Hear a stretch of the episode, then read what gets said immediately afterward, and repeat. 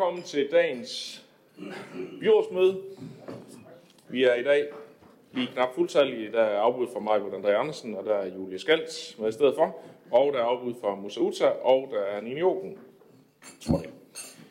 Vi øh, starter jo som øh, altid med en sang, og øh, her i dag, den 1. maj, er det sådan en socialdemokrat, der får lov til at vælge dagens sang. Det er Hans Erik Møller, han vil gerne lige øh, knytte et par ord til, så værsgo Hans Erik, det får du lige lov til. At stå her i byrådssalen den 1. maj. Arbejdernes internationale kampdag, der holder vi byrådsmøde. Det er jo noget, man kan sige, der er mange øh, højtideligheder og, og kristelige ting og alt muligt, vi fejrer løbet af året. For mig er det her en af de meget, meget store mærkedage. Så jeg havde aldrig nogensinde troet, jeg skulle stå i et offentligt byrådsmøde den 1. maj. Men det har minibyrådet, nej undskyld, økonomiudvalget åbenbart blevet enige om. Og så kunne man jo selvfølgelig vælge, som jeg har overvejet, det vil jeg gerne indrømme, og simpelthen boykotte det. Men det er jo også borgerlige ombud, så det skal man jo også tage alvorligt, hvis man tager vælgerne alvorligt. Så jeg her også i dag. Og øh, så er jeg sådan set glad for, at det er mig, der kommer til at vælge sangen. For så kan vi jo sende en hilsen til den inden, øh, arbejdernes internationale dag ved at synge, når jeg ser et rødt flag smille. Så det er nummer 538, vi skal synge, og han siger, der er jo faktisk ikke nogen steder, du kan ud med indflydelse end lige her i byrådssalen, så det er jo godt, at vi står her på sådan en dag som i dag, ikke?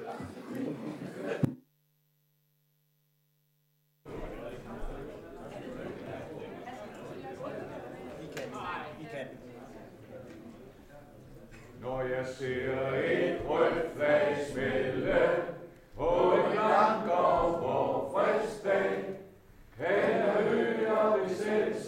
fortælle om min verden, mit folk og min sag.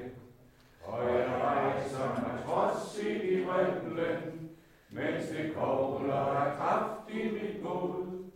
Sig det fag, der nu smelter over himlen, er jo rødt som mit brusende blod.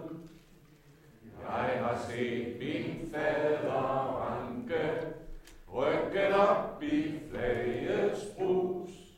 Jeg har lyttet og hørt hjerte banke, i det stolte befriende sus. Jeg har elsket farve fra lille, da min mor tog mig op på sit skød og fortalte mig mændene og stille om en fane så knitrende rød. Jeg har anet slægter striden imod fremtids fjerne mål. Jeg har set trælle toget i tiden, liven end alle kampvalens mål. Jeg har set den i blafrende storme, jeg har elsket den flammer i strid, og hvad den så jeg arbejdshænder forme, er den om til en ny sommertid. Det er slidte slægters fane, over fronten videre bred. Den skal rundt om og mane, den skal knuse hver grænser sted. Den var forrest i fredelig færden, den var forrest i stormklokkens glemt. Den er fanen, der fagner hele verden, i dets folder er fremtiden gemt. Ja, det var jo en af dem, der kunne synges i dag. Der var i hvert fald nogen, der, der var i hvert fald nogen, der havde godt styr på den. Det gik også godt sidste gang, Karin, ja, da vi lige fik øh, uh, kommet ind i melodien. Vi uh, skal til det. Uh, dagens uh, byrådsmøde, første sag, er godkendelse af dagsordenen, øh, og jeg kan i den forbindelse øh, lige sige, at Henrik Andersen er inhabil i sag nummer 12, øh, og vil forlade byrådsmødet, og så øh, har jeg tænkt mig, at øh, vi håndterer sag nummer 2, 3 og 4, der alle sammen handler om øh, regnskabet sådan under et, øh, så vi lige får øh, en samlet debat, de er en lille smule sværere skille ad, så det håber jeg, I er enige i. Det er det, vi gør. Og dermed er dagsordenen godkendt, og så tager vi fat på sagerne, der handler om årsregnskabet for 2022 øh, og de overførselssager, der følger med. Det er nemlig tid til at gøre status nu, øh, og det samlede årsregnskab det består af tre sager. Sag nummer to, som handler om overførsel af rådighedsbeløb fra 22 til 23 og senere. Sag nummer 3, som handler om overførsel af uforbrugte driftmidler fra 22 til 23 og senere. Og så sag nummer 4, som er selve regnskabet. Årsregnskabet det beskrives i årsrapport 22. Der gives der uddybende forklaringer på de enkelte fagudvalgs arbejder og resultater for året 2022. Jeg kan lige prøve at summere nogle af de væsentligste økonomiske resultater op fra regnskabet. Set i forhold til bevillingsoverholdelse og overholdelse af servicerammen ja, øh, for kommunen, ja, så har man haft et dårligere regnskabsresultat i 22 i forhold til tidligere år. Servicerammen den overskrides med 35 millioner kroner, 25 millioner undskyld, og brutto anlægsrammen overskrides med 36 millioner. Men det forventes heldigvis ikke, at kommunerne vil blive sanktioneret af staten, da overskridelsen af servicerammen på landsplan nogenlunde svarer til den mere udgift, som kommunerne har haft i forbindelse med covid-19 eftervirkningerne og de øh, udfordringer eller de opgaver, der har været i forbindelse med ukrainske flygtninge. Og kommunerne er så ikke der blevet kompenseret tilstrækkeligt for det endnu. Øh, set i forhold til kommunens økonomiske politik, så har Esbjerg Kommune også haft et dårligt regnskabsresultat, i det der ikke er strukturel balance imellem udgifter og indtægter. Resultatet skal dog ses også i sammenhæng med forudsætningerne i det oprindelige budget, hvor der var budgetlagt med en strukturel balance på det skattefinansierede drift og anlæg og et væsentligt mindre træk på kassebeholdningen. Årsregnskabet ligger derfor markant ringere end forudsætningerne i det oprindelige budget. På de skattefinansierede områder er der et strukturelt driftoverskud på 229 millioner kroner. Det er 74 millioner mindre end i 2021, og net, når nettoanlægsudgifterne øh, på 315 millioner medregnes, ja, så er der samlet set et underskud på 86 millioner kroner i 2022. De likviditetsmæssige overskud i 2022 udgør inklusive finansieringsforskydninger og kompensationer fra staten omkring pris- og lønstigninger og covid-19 samlet set 23 millioner. Kommunaldirektøren indstiller i øh, sagen årsregnskab 22, at det likviditetsmæssige overskud anvendes til medfinansiering af økonomiske udfordringer som Esbjerg Lufthavn, skole, voksen og familie med i alt 89 millioner kroner som yderligere tillægsbevillinger i 23. Herefter udgør det likviditetsmæssige underskud 66 millioner kroner, som så skal finansieres af kassebeholdningen. Selvom 2022 har været et økonomisk vanskeligt år, så kan det konstateres, at driften i 2022 faktisk hænger sammen, så overskud på de rammebelagte og ikke rammebelagte områder kan finansiere ovennævnte tillægsbevillinger. Det likviditetsmæssige underskud det skyldes øh, faktisk hovedsageligt manglende salg af jord med 54 millioner kroner og større randudgifter end forventet med 9 millioner kroner. Specielt omkring de to overførselssager, der kan jeg fremhæve følgende. Netto forbruget på det skattefinansierede anlæg i 2022 udgør 18 millioner, men der søges om overførsel på i alt netto 50 millioner til forbrug i 23 til 26. Forskellen på 68 millioner, som hovedsageligt så skyldes manglende salg af grunde, der ikke forskydes til 2023, finansieres som udgangspunkt af kassebeholdningen. De største anlægsforskydninger findes under byfornyelse, veje og grønne områder og under skole. På de rammebelagte driftområder overføres i alt 68, 58 millioner kroner. Det er en historisk lav overførsel, og den likviditetsmæssige forudsætning om, at der til enhver tid overføres 100 millioner kroner, er dermed ikke opfyldt.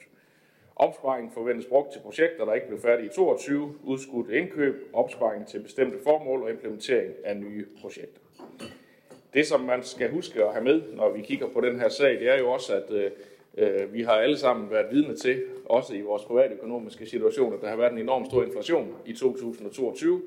Øh, kommunerne samlet set øh, bliver jo normalt kompenseret for pris- og lønstigninger, og det øh, forsøgte man også at indarbejde i aftalen i juni måned sidste år, men øh, inflationen og stigningerne blev bare væsentligt højere, end nogen havde forudsat, og derfor øh, rettede kommunerne samlet set henvendelse til finansministeren i september, hvor de, der manglede faktisk 1,4 milliarder samlet set for, at kommunerne bare kunne køre lige ud øh, med de prisstigninger, der var. Og det sagde finansministeren, øh, øh, det har jeg hørt, men øh, der er ikke flere penge at gøre med, og derfor blev kommunerne bedt om at prioritere inden for rammen, og dermed, øh, da man var ret langt hen i året, jamen, så er der jo altså her også en væsentlig forklaring på, at områderne er presset, fordi tingene simpelthen bare er blevet dyre. Øh, så det er jo øh, også en øh, ting, man lige skal have i mente, når vi står og godkender det her regnskab. Det er jo meget anderledes end det, vi har været vidne til de sidste mange år. Så øh, med, øh, med de bemærkninger kan jeg så sige, at øh, økonomiudvalget har tiltrådt øh, indstillingen i, i de tre øh, sager, og skal høre, om der er nogen, der har bemærkninger hertil. Det har Anne-Marie Geisler Andersen. Værsgo. Jo, tak. Ja, og det har jeg. Øhm, og det har jeg, fordi jeg egentlig gerne vil... Øhm, jeg, ja, egentlig har tænkt, at jeg gerne vil have lov at stemme imod punkt 3 og punkt 4. Øh, punkt 2 kan jeg umiddelbart godt støtte, øh, men jeg har svært ved at, at bakke op om de andre, og sådan bare helt overordnet, øh, så handler det om de udfordringer, vi har på, øh, på socialområdet. Øhm, at jeg kan se, at, eller forstå, at man, man, som jeg har forstået det også, jeg har gennemgået det med regnskabs, eller hvad hedder det, vores øh, chef, økonomichef, for at forsøge også at blive sat ordentligt ind i det, når jeg nu ikke sidder i økonomiudvalget. Jeg kan forstå, at man også gør noget ekstraordinært på børneudvalgsområdet, hvor man jo, hvad hedder det, lukker hullerne i 22, men også finder noget ekstraordinært i 23. Og det synes jeg for så vidt er rigtig fint, fordi vi er i gang med en frisættelse. Jeg synes, det er tiltrængt. Men bare for at sige, jeg havde rigtig, rigtig gerne set, at man havde gjort noget tilsvarende på socialområdet, fordi man kan sige, jo, vi lukker hullerne, og jeg medgiver, at de er store, man finder mange penge, men det har vi jo gjort nu år efter år efter år. Og nu er vi oppe på hvad, 45 millioner i underskud, vi lukker her. Samtidig sidder vi jo i Socialudvalget med et underskud på er det 100 millioner. Vi kommer til at, at grave hullet dybere her i 23, plus 40 millioner, som vi skal finde på baggrund af sidste års budget. Og jeg har det simpelthen sådan, jeg kan simpelthen ikke se, at vi kan løse det i udvalget. Så tror jeg, at vi havde løst det de sidste fem år. Og, og jeg har også bare den opfattelse, at flere og flere af dem, der sad i forrige byrådsperiode, øhm, efterhånden jo har erkendt, at man har fået lavet det budget alt for lavt. Og det her med, at man så kan se af regnskabet også, at vi har jo nogle udvalg, i hvert fald enkelte udvalg, som jo år efter år giver overskud. Og jeg kan ikke se ind i, hvorfor. Jeg sidder ikke i økonomiudvalget. Jeg har simpelthen ikke kompetencen til at tage helt ned i budgettet. Jeg kan bare konstatere, at det sker igen og igen. Samtidig med, at vi ikke engang, vi, vi har ikke råd til udvikling på socialområdet, vi har ikke engang råd til at lukke hullerne. Og det vi sidder med nu, grunden til, at vi ikke kunne lande den sidste, der sad vi jo med en model, hvor vi skulle spare, hvad var det, 40 millioner. Det er jo ikke engang, det er jo ikke engang halvt i mål af det, vi sidder med.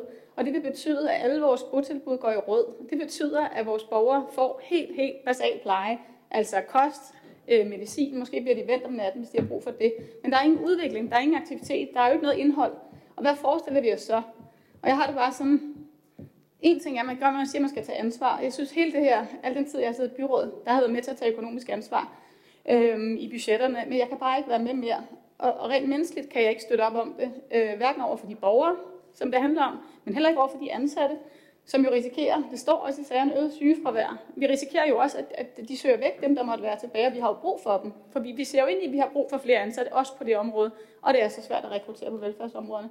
Og derfor har jeg så svært ved, at vi ikke går ind og finder bare lidt her. For jeg kan slet ikke se, hvordan vi skal nå i mål, øh, hvis vi ikke gør det. Og det andet det er, at selv når man snakker økonomi, så er jeg virkelig bange for, at vi bare graver hullet endnu dybere. Fordi hvis vi ikke investerer i de borgere, hvis, hvis det bare bliver opbevaring, og det gør det, hvis vi skal til at lave de besparelser, så bliver borgerne altså bare dårligere og dårligere og kommer til at kræve mere og mere og med færre ansatte.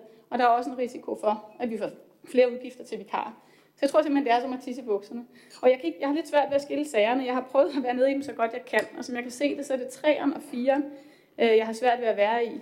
Og det er også af den grund, jeg har faktisk nået dertil også, hvor jeg kommer til at stemme imod. Er det punkt 8 og 9, men det er vores kulturpulje. For jeg, jeg, kan simpelthen ikke, jeg, jeg kan simpelthen ikke se, at vi har råd til det i den situation, vi står i.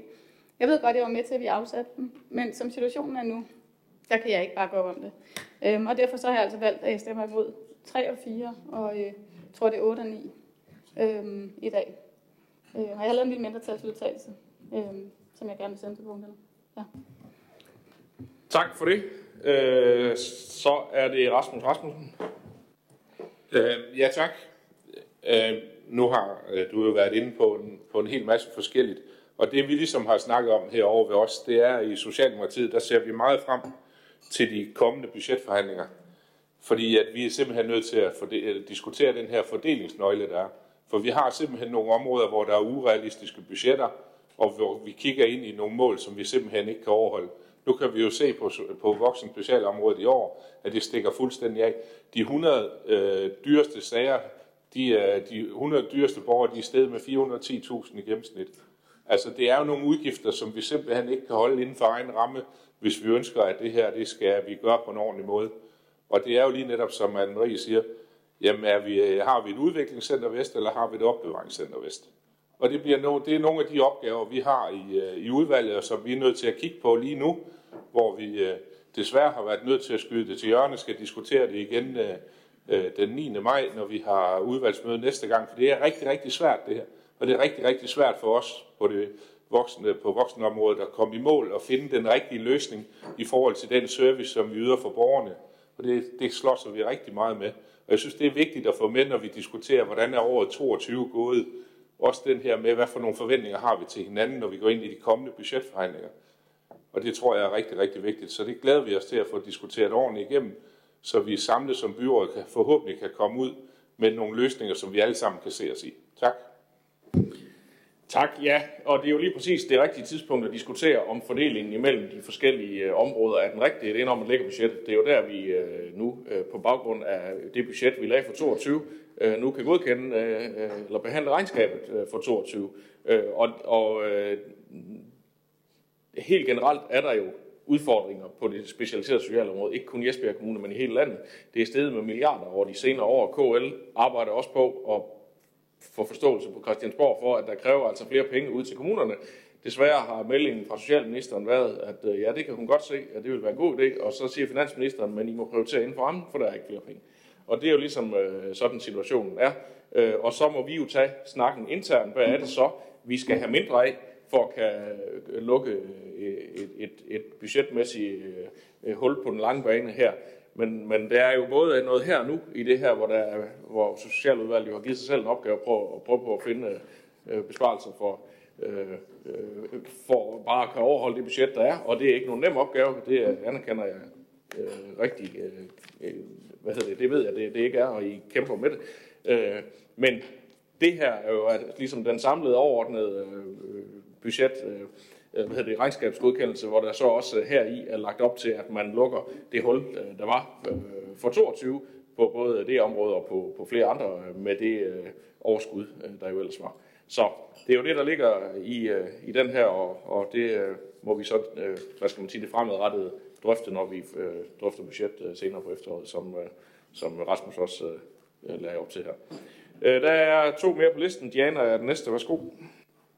Ja, jeg vil også sige, at jeg misunder absolut ikke Social Arbejdsmarkedsudvalg den opgave, I sidder med. Jeg er sådan set glad for, at vi kan nulstille det underskud, der er på begge områder. Jeg er også som udvalgsformand for børn og skole ganske godt tilfreds med, at man også nulstiller på skoleområdet, fordi vi ligger også på skoleområdet som en af de kommuner, der ikke bruger særlig mange penge på skoleområdet. Og udover det er det også et af de områder, hvor vi også ser en høj grad af elever, som har brug for nogle særlige øh, tilbud, og derfor øh, forslår det budget, vi har, sig jo heller ikke. Så derfor er det jo øh, ganske fornuftigt, at vi begynder at gå ind og kigge i en anderledes fordeling. Nu har jeg jo... Øh, øh, og det overrasker jo ikke nogen tid med i utrolig mange år. Og, øh, og der har vi jo tidligere haft en KORA-rapport, hvor vi netop var inde og kigge lidt på fordelingsnøglerne. Men det kræver mod. Altså det kræver, at vi bliver enige med hinanden om, at vi vil en anden fordeling. Og der er man jo nødt til at gå ind og kigge på serviceniveau. Altså hvis det er sådan, at vi har et område, der ligger højt, og andre, der ligger meget lavt, er det den fordeling, vi skal blive ved med. Jeg tror bare ikke på, at det område, hvor vi måske så ligger ganske højt, også hvis vi sammenligner os med andre kommuner, at de borgere, der får det tilbud, der synes, de får et sindssygt højt øh, serviceniveau. Det tror jeg faktisk ikke, de synes. Så det kommer til at være nogle vanskelige øh, omprioriteringer, fordi det ser jo ikke ud som om, at vi får flere penge øh, fra Christiansborg. Så vi kommer jo til at ændre prioriteringerne øh, markant, og, øh, og det kræver noget fra alle parter. Tak for det. Så er det Anne-Marie igen. Jamen, det er jeg helt enig i. Altså, øhm, og det siger jeg heller ikke. Altså, jeg siger ikke, det er fordi for eksempel på sundhed og omsorg, at det ser helt, altså, at, at man ikke kunne bruge flere penge der, eller alle synes, det alt er bare godt.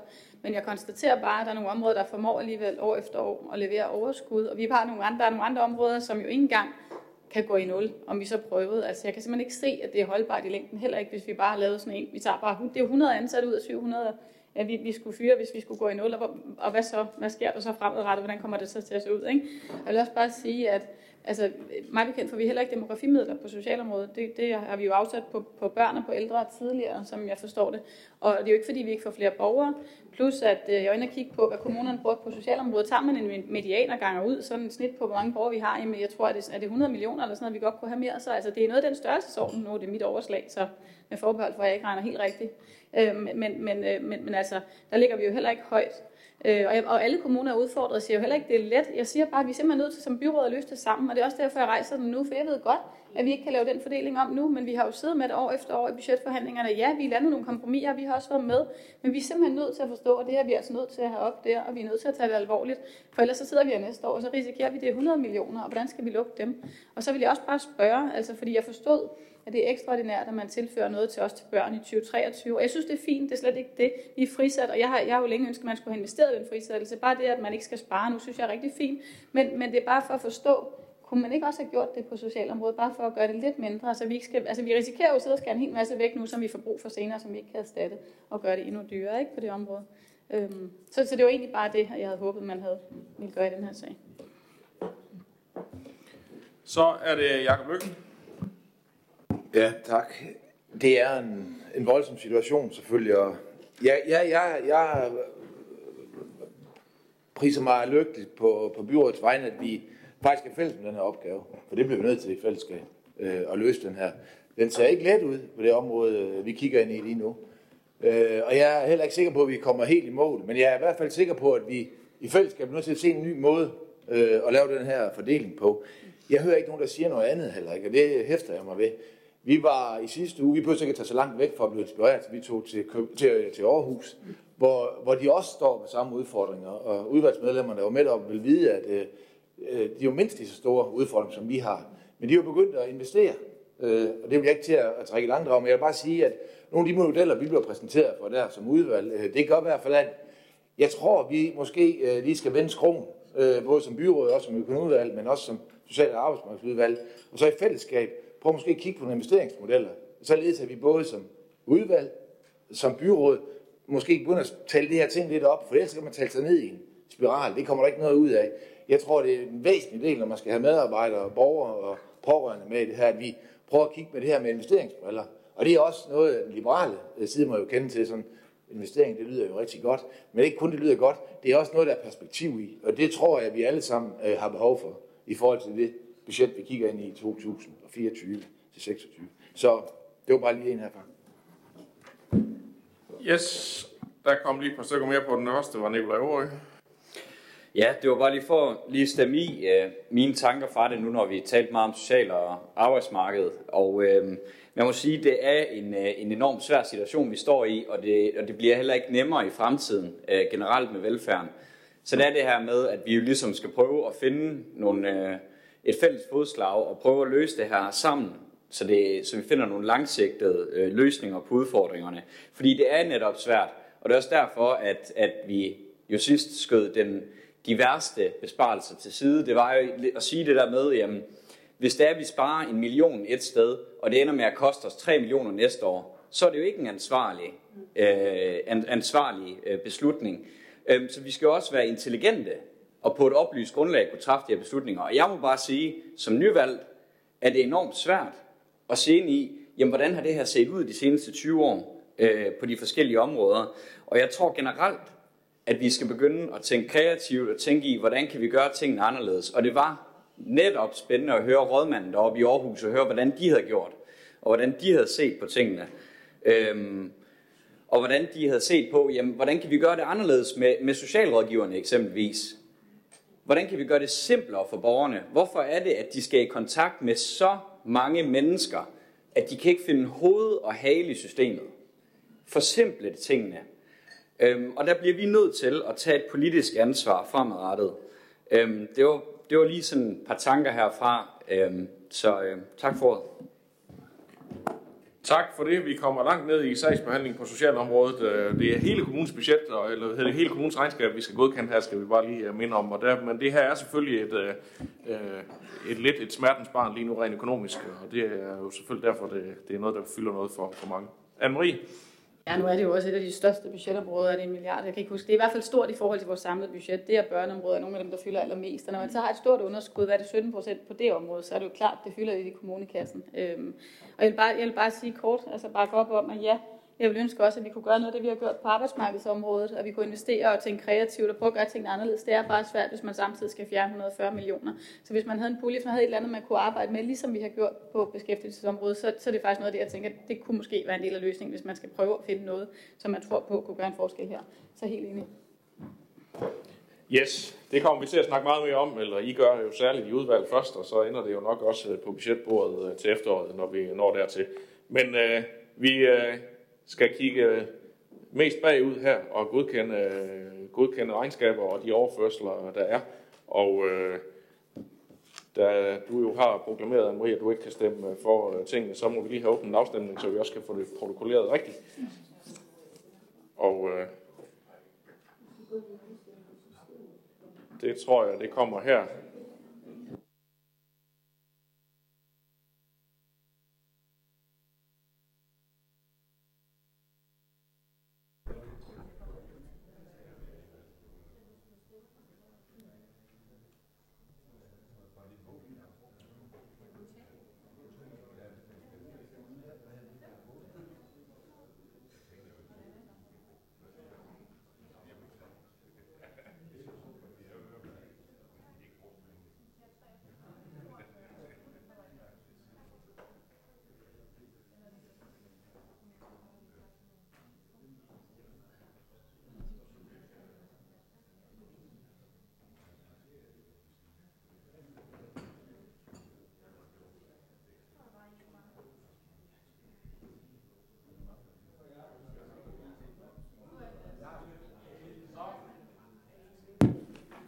Så var der her sag nummer 3.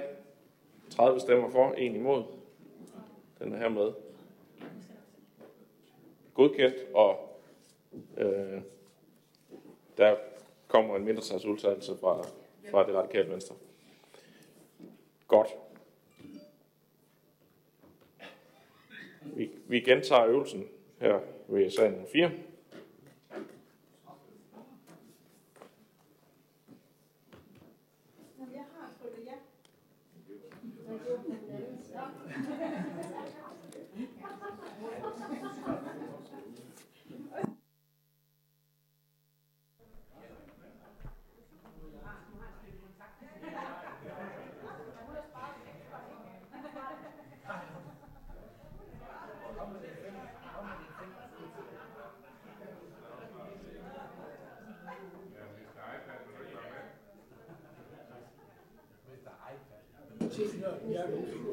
Og så kom sidste mand også med. Så har vi en, er den godkendt, og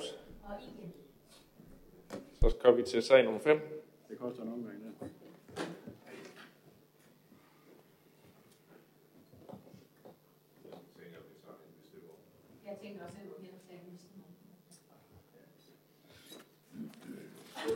Det synes du alligevel. Ja. Og jeg skulle lige være sikker på, at vi havde noget at stemme om alle sager. Godt. Således fik vi øh, afklaret og godkendt øh, regnskaberne og overførselssagerne for 2022. Og her kommer vi så til sag nummer 5, som handler om, øh, jeg skulle lige til at sige noget helt andet, men det er også et årsregnskab, og det er så for Business Esbjerg for 2022. Der er det jo sådan, at det er jo en selvstændig forening, som varetager erhvervsservice for Esbjerg og Fanø kommuner, og øh, de har aflagt et, øh, øh, hvad hedder det, fået godkendt et års øh, regnskab øh, på en generalforsamling den 28. marts, og øh, den er så øh, sendt til godkendelse her i byrådet, og den har økonomiudvalget kunne godkende, og det skal jeg høre, om der er nogen, der har bemærkninger til, om byrådet også kan gøre det. Det ser det ud til, at vi kan, så det har vi hermed gjort.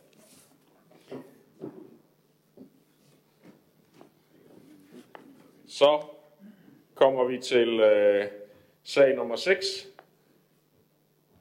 som handler om, øh, at der er den årlige generalforsamling i din forsyning øh, og selskaberne Din Forsyning AS, som afholdes i næste uge, og øh, der er det jo en, en øh, så at sige fast øh, tradition, at, øh, at øh, kommunalbestyrelsen skal dels godkende årsberetningen, øh, og øh, at øh, man ligesom øh, bemyndiger kommunaldirektør og borgmester til at gennemføre generalforsamlingen og, og øh, godkende de ting, der her er foreslået. Jeg skal høre, om der er nogen, der har nogle bemærkninger til den sag. Det er der ikke, så det har vi hermed godkendt. Så når vi til sag nummer 7, som handler om en befolkningsprognose for de næste 10 år frem. Øh, der er det jo, forholder det sig sådan, at befolkningstallet er steget øh, i år, der er gået med cirka 300 personer, så nu er der 115.800 i Esbjerg Kommune, og det forventes ifølge den her prognose at stige med cirka 1000 øh, yderligere personer i perioden, når man kigger frem til 2033, så vi dermed skulle være cirka 116.800. Det er nok helt sikkert, at prognosen er forkert, øh, tror jeg, øh, vi godt kan regne med. Vi håber selvfølgelig, at tallet bliver endnu større, når vi når dertil, men det er jo bedste gæt på, hvordan tingene de vil udvikle sig i, i de næste år. Det er noget, kommunen årligt udarbejder en prognose, som bruges jo til planlægning på de store sektorområder, dagtilbud, skoler og ældre især, og desuden anvendes befolkningsprognosen i budgetlægningen for at sikre et uændret serviceniveau, når det forventede befolkningstal i enkelte målgrupper ændres. Befolkningsprognosen den bygger på øh, data for de sidste fem år, øh, vedrørende både boliger og kommunens byggemodningsplan og befolkningsdata, og øh, det er som udgangspunkt de samme beregningsprincipper, der er i dette års befolkningsprognose som i tidligere år, men den er meget følsom over for byggemodningsplanen, øh, der særligt i de førstkommende år indeholder et ambitiøst byggeprogram. Så derfor er forudsætningerne for indregningen også lige blevet gennemgået med en tættekam. Så der er øh, her et, et udkast til en prognose, og grund til, at vi skal godkende, det er selvfølgelig sådan, at der er et, øh, et grundlag at udarbejde budgetter og sektorplaner for, øh, og så øh, kan vi jo alle sammen drømme om, at øh, befolkningsvæksten er væsentligt øh, mere aggressiv end det, den her prognose den viser. Det vil jo være dejligt. Det er i hvert fald noget af det, vi jo har mange tiltag i gang for at, at understøtte. Der er et par stykker, der vil kommentere det. Jørgen Bosen Andersen, værsgo. Tak. Ja, det har du da ret i, øh, Jesper. Øh, det vil være synd at sige, at øh, vi er på vej til at boome, når vi ser tallene her i befolkningsprognosen, som, som vi har på dagsordenen i dag. Forventninger og ambitionsniveau til befolkningsudviklingen er jo ikke slået igennem endnu, og det var du også selv inde på. Det er svært, i hvert fald svært at få øje på. Tag for eksempel, nu dykker jeg lige ned, ned i noget af det, de 18-24-årige. I dag har vi i den gruppe 9.613 om 10 år er der 300 færre. Eller hvad med de 25-39-årige? Det er den aldersgruppe, vi sådan satser på, at vi kan have nogle flere af. Om 10 år stiger prognosen. Øh, der siger den der 424 øh, færre end i dag. Det vil sige, at den falder. Til gengæld så stiger øh, de plus 80-årige fra 6.232 til 8.692. I alt øh, 2.500 flere, end vi er i dag. Øh, Øh, det er jo positivt for os, der er 80 af den tid, men øh, ikke så godt for befolkningsudviklingen. Det var heller ikke det, øh, der var målet med brandingsindsatsen, som vi arbejdede med sidste år. Man kan spørge sig selv, øh, er vi for forsigtige med ambitionsniveauet? Eller øh, har brandingsindsatsen ingen indflydelse på forventninger til befolkningsudviklingen? De næste to punkter på dagsordenen drejer sig om tiltag og fremstød altså, øh, der skal fremme popularitet og, og omtale og tiltrække flere beboere til Esbjerg Kommune, nemlig Tall Sea Race og Fantasy Festival. Og det synes vi jo da øh, er to rigtig gode tiltag, som vi bakker op om, begge to. For det er nemlig konkret og synlige tiltag, som skal, stå, øh, som skal til i en by af, af Esbjergs størrelse. Men det kan ikke stå alene. Det er virkelig Øh, hvis det virkelig skal batte noget på befolkningsudviklingen og prognosen, så skal vi tiltrække flere nye borgere. Og det kan vi også gøre ved noget andet end at, med skibe og med fantasy. Vi kan, vi kan gøre noget for vores skoler og vores institutioner. Gøre dem attraktive. Gøre dem bedre med gode normeringer og sociale fællesskaber. Altså, der er noget at hente, og jeg tror, det er meget det, folk tænker på, når de vælger at skal flytte til en anden by. To ting har påvirket befolkningstallet ifølge det medsendte bilag, og det er sådan set øh, meget, øh, øh, 567 nye borgere fra Ukraine. Det er klart, det har påvirket det. Byggemodningsplanen påvirker også rigtig meget, som Jesper Frost var inde på. Hvis ikke den var der, ville befolkningstallet falde 6.500 i 2033. På den måde burde man vel også kunne indregne effekten af vores store investering på blandingsstrategien omkring Esbjerg som oplevelses- og kulturby, som rigtig mange var involveret i, både her i byrådsalen, men også ude blandt borgerne. Det, øh, det, jeg ved, øh, det synes jeg i hvert fald var noget, der kunne være interessant at, at have mere fokus på, hvad vi kunne gøre der. Det burde kunne beregnes en effekt på, hvad vi forventer at få ud af, af indsatsen.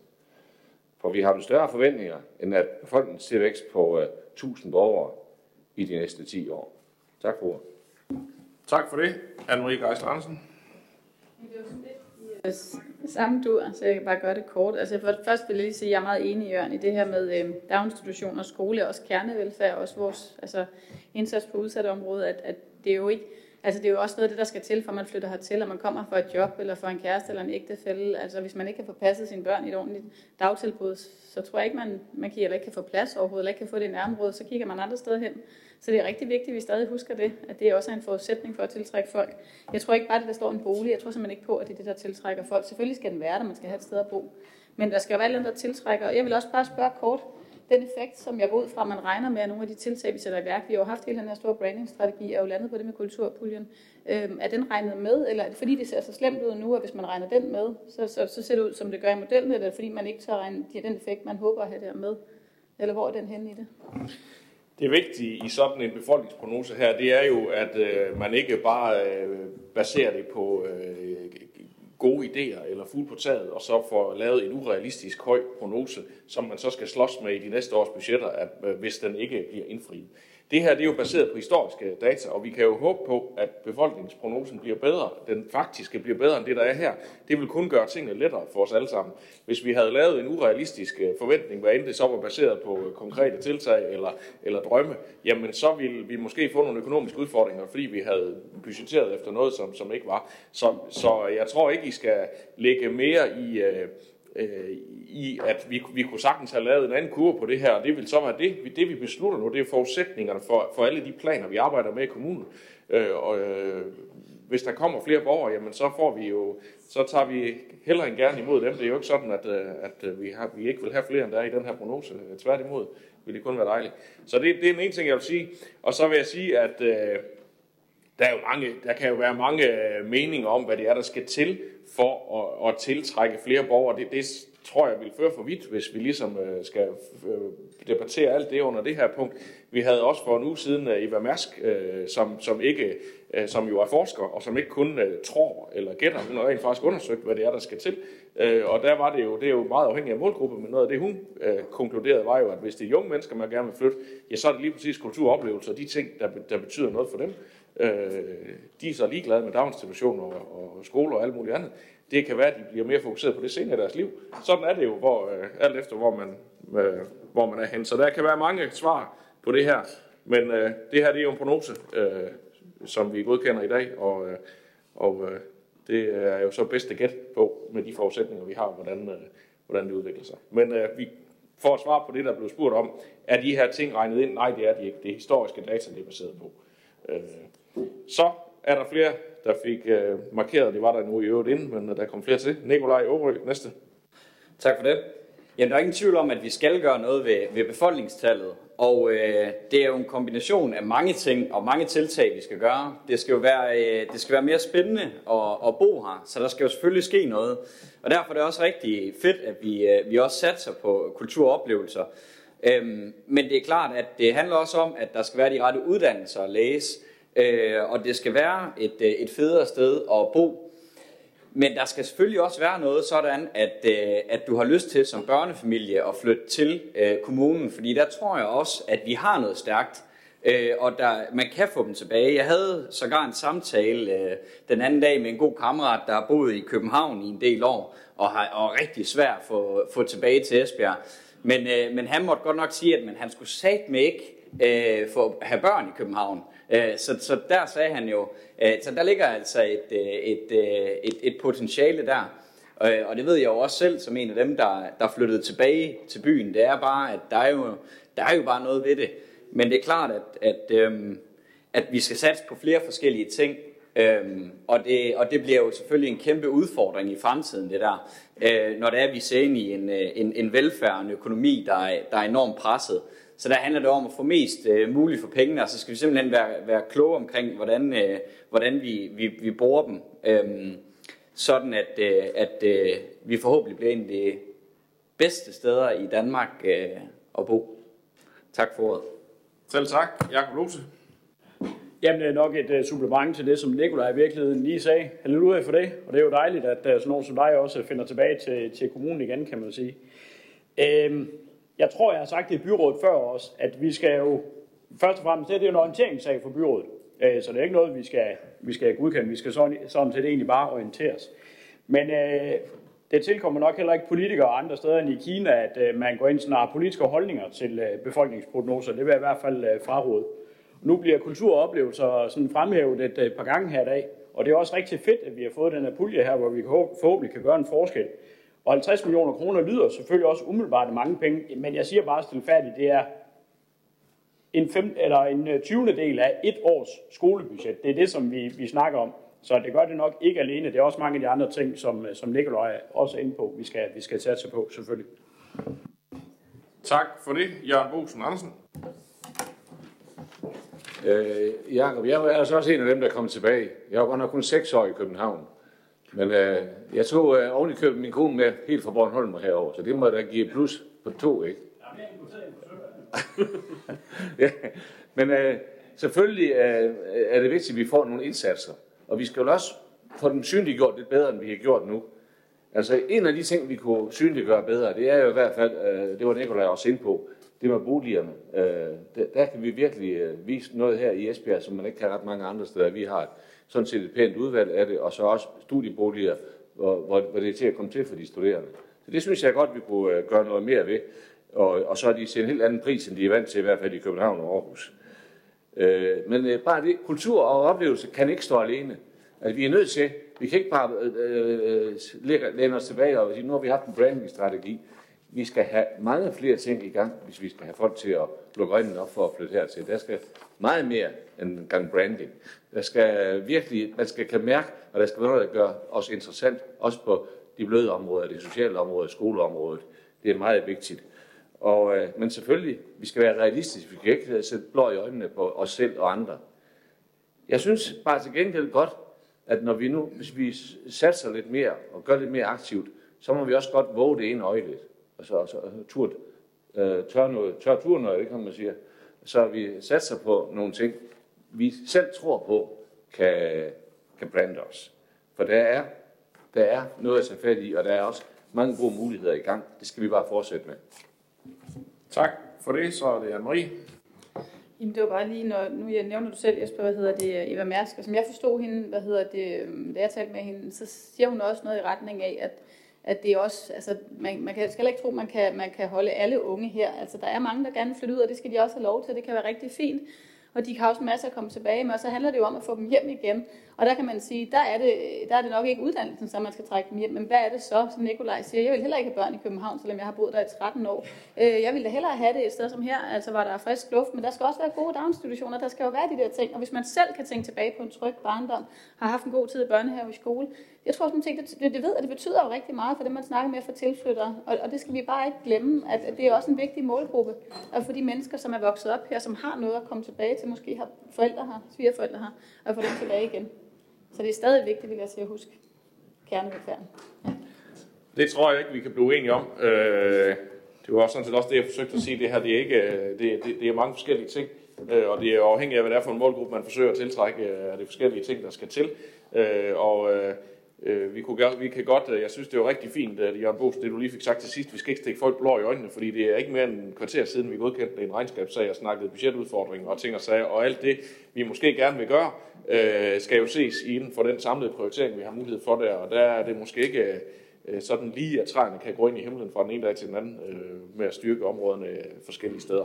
Men øh, vi skal selvfølgelig øh, sætte alle de skibe i søen, øh, vi kan, som, som øh, som kan være med til at løfte det her område, fordi det er jo noget af det, som jeg fornemmer, vi er enige om, at det er vigtigt at arbejde for. Men vi har fået en orientering om en befolkningsprognose her, øh, og det øh, blev der også en lang øh, debat ud af, og den øh, tænker jeg, at vi så er enige om at, at have fået nu.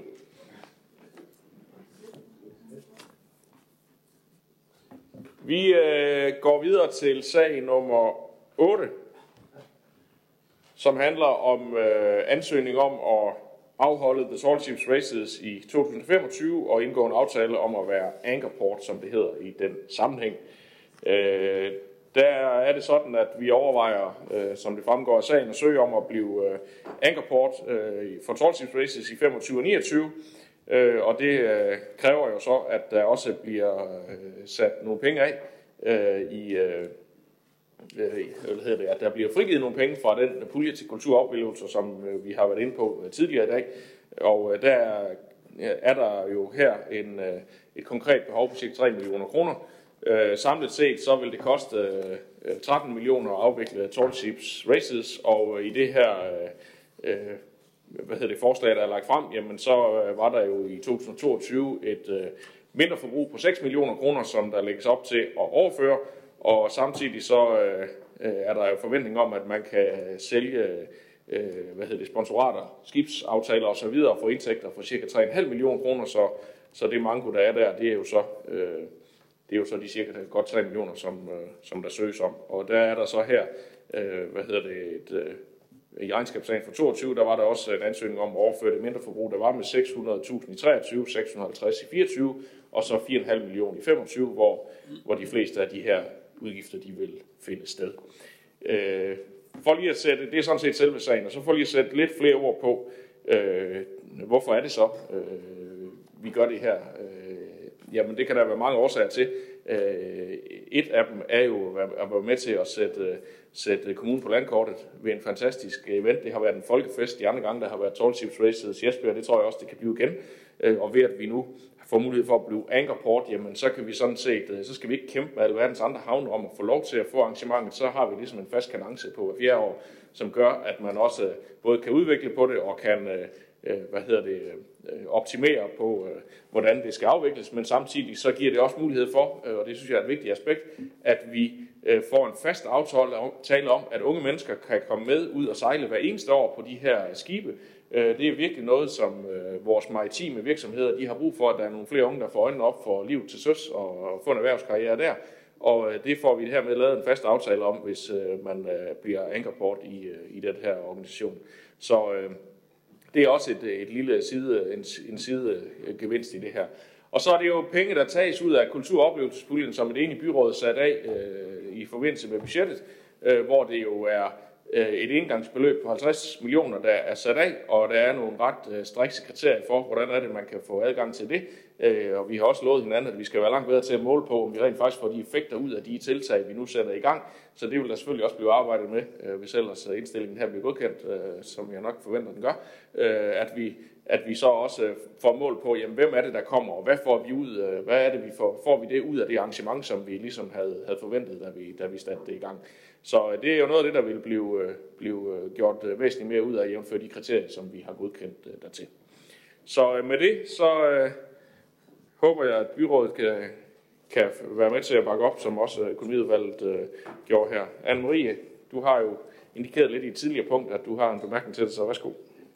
Jamen, jeg, kan, jeg skal gøre det kort. Jeg har jo sagt meget under forrige punkt, så jeg vil bare kort sige, at det er jo ikke fordi, vi synes, det er et rigtig fint tiltag, og som siger en folkefest, og det er også synes jeg er en sted en fin ting i forhold til Esbjerg, altså at det, det passer godt til byen. Men alligevel, så mener vi bare, at øh, vi står i en situation, hvor at, øh, at vi mener, at vi bør prioritere anderledes. Så jeg vil bare læse min mindretalsudtalelse, det er den samme, der gælder for punkt 8 og 9, så jeg behøver ikke at gentage det, tænker jeg. Jeg har bare skrevet et super fint tiltag, men så længe socialområdet er så underfinansieret, som det er, kan vi ikke støtte det. Vi har slet og ret ikke råd til kulturpuljen i den nuværende økonomiske situation, hvor kerneydelserne til vores udsatte borgere ikke kan finansieres. Tak for det. Der er ikke andre, der har bedt om at komme på tallisten, så, øh, så tænker jeg, at vi kan få åbnet for en øh, afstemning også her.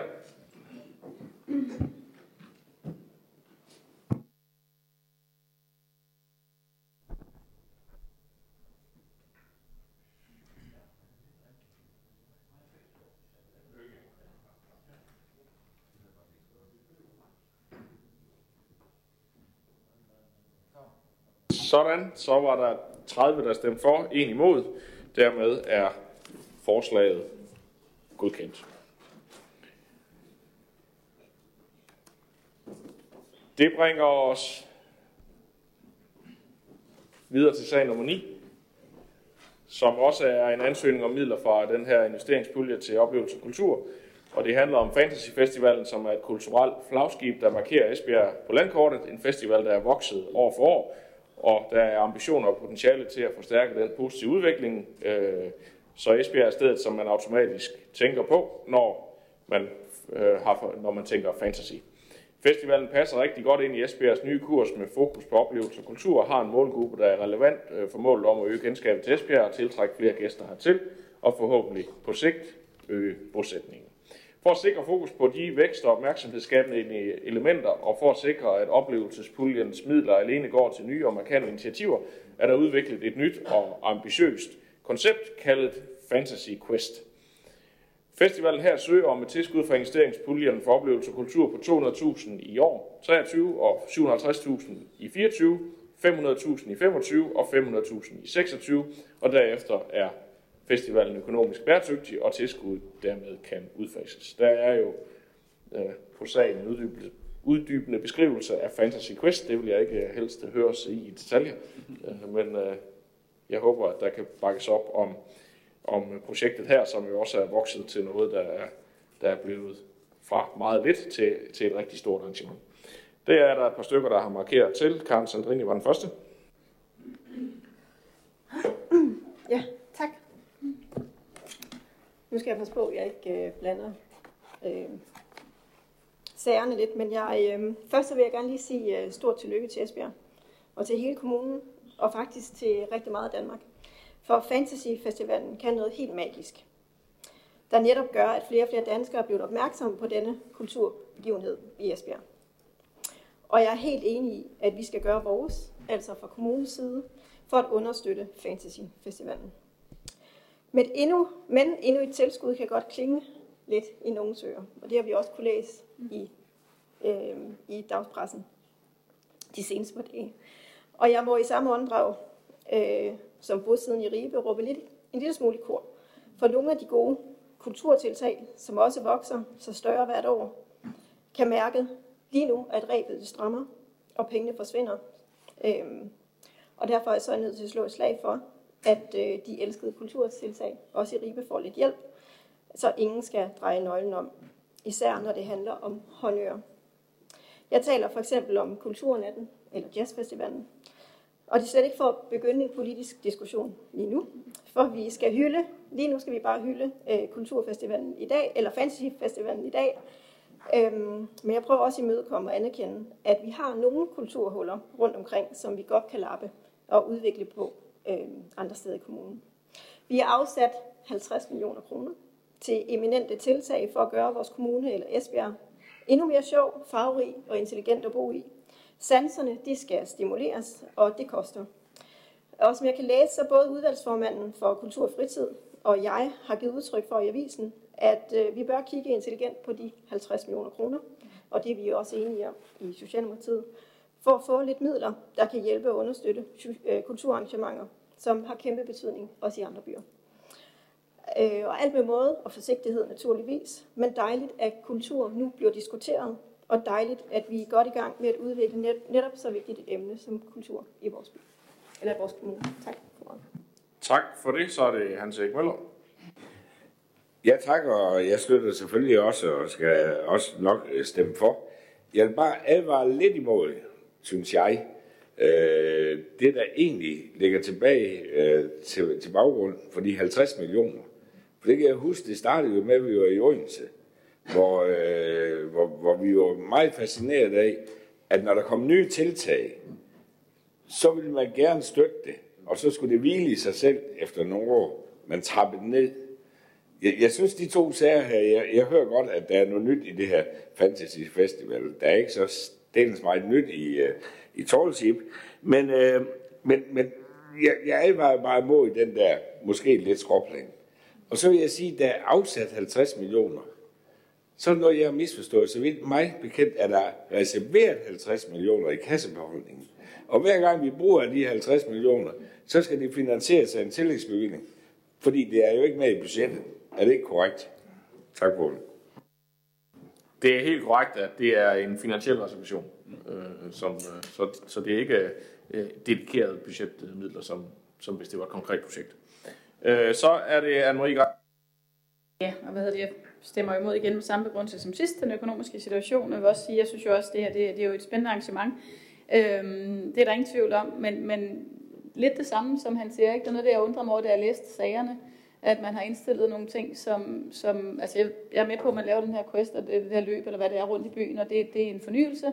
Men med al respekt, så er det jo noget, vi har prøvet før. Har man set en effekt før, af Tallship Races og Fantasy Festival i forhold til, til bosætningen. Fordi jeg, jeg havde egentlig forstået, at det var det, vi havde hyret branding-eksperten til, og det var også det, man, man ville med kulturpuljen. Så, så jeg håber også, at det, man holder fast i det, når man nu har sat så stort og ekstraordinært beløb af til det.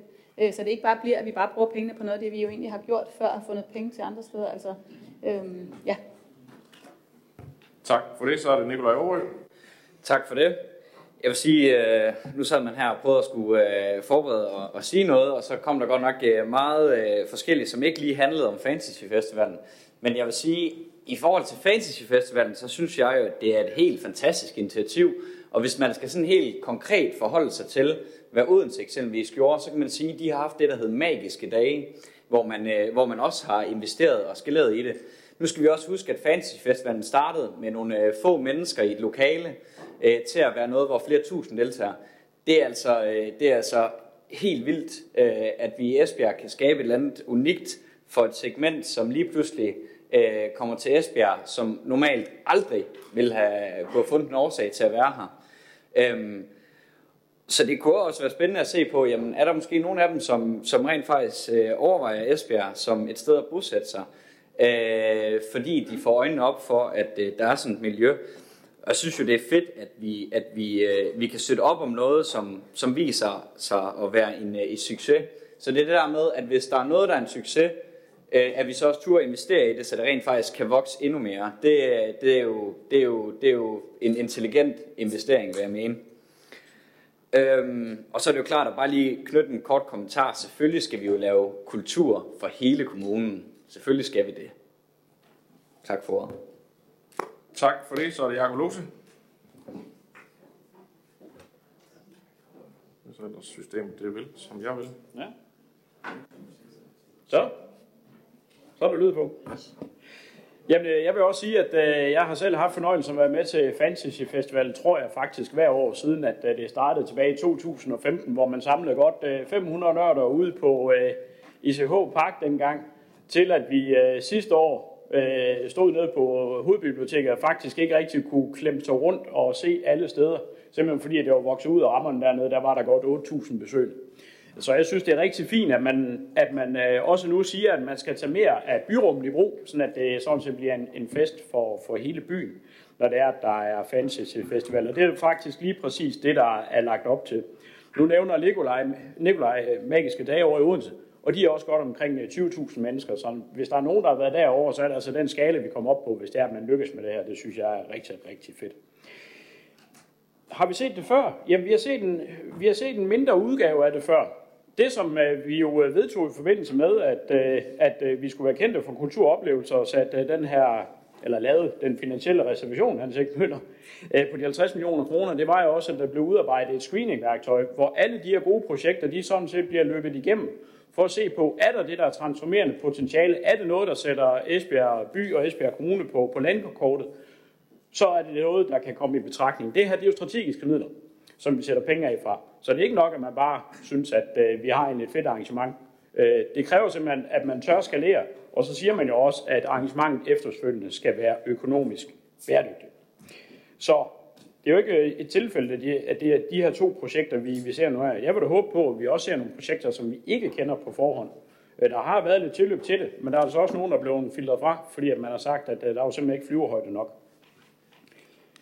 Nå, så sagde Karen, at vi skulle ikke have en lang snak omkring kulturmidlerne i Ribe, men uh, du fik mig alligevel sådan lidt op af stolen. Der har været lidt skriverier her de sidste par, par dage. Jeg har selv medvirket i et uh, interview i dag, Og først og fremmest vil jeg gerne ramme en stor pæl igennem, at de her 50 millioner kroner er noget som helst gøre med de relativt bitte små kulturmidler, som vi har delt ud af i Kultur- og Fritidsudvalget. Det er simpelthen faktuelt forkert, at der er blevet sparet på kulturen af den i Ribe, for at man kunne øh, lave øh, Fantasy Festival eller Tallships i Esbjerg. Det var en beslutning, som det gamle Kultur- og Fritidsudvalg traf 15. september 2020, hvor man sagde, at man harmoniserede på tilskuddene inden for kulturnetterne. Bramming fik godt øh, 30.000 kroner, Esbjerg fik øh, 20.000 og gør det fortsat, og Ribe fik på daværende tidspunkt 120.000 kroner til at afvikle kulturnetter. De penge røg ikke i kassen. De penge blev brugt til, at man omfordelte tilskuddene, sådan at øh, der var øh, to jazzklubber, som der ellers optog en anden lille pulje, som Kultur- og Fritidsudvalget råd over, nemlig øh, musikpuljen. Dem, de havde fået faste bevillinger hver eneste år nærmest, og det gjorde så, at den her pulje her, den sandede til, og derfor besluttede det daværende Kultur- og Fritidsudvalg så at sanere på de her puljer her, for at få frigivet nogle flere frie midler. Så de 100.000 kroner, som med Kulturnatten Ribe blev sparet, blev altså givet direkte videre til Jazz in Ribe og Jazz Esbjerg til deres aktiviteter. Men øh, jeg tænker, at det får vi nok en god, lang snak om på det kommende Kultur- og Fritidsudvalgsmøde, og det vil jeg se frem til. Og så Jørgen Bosen Andersen også på listen. Værsgo, Jørgen. Tak for det. Ja, men altså, jeg skal ikke gå i dybden med, jeg synes, der er kommet så mange gode eksempler på, at, at, at, at det her det er et rigtig godt initiativ at komme i gang med, og det bakker vi også af i SF. Så det vil jeg ikke gentage, men jeg kom til at tænke på en ting. Øh, øh, det var det med, at det er jo noget, der, man må nok sige, at det her det er nok en aktivitet, der foregår i Esbjerg. Det kunne jo godt være, der er jo øh, børn, unge og voksne, der er jo alle øh, øh om, områder, der deltager i det.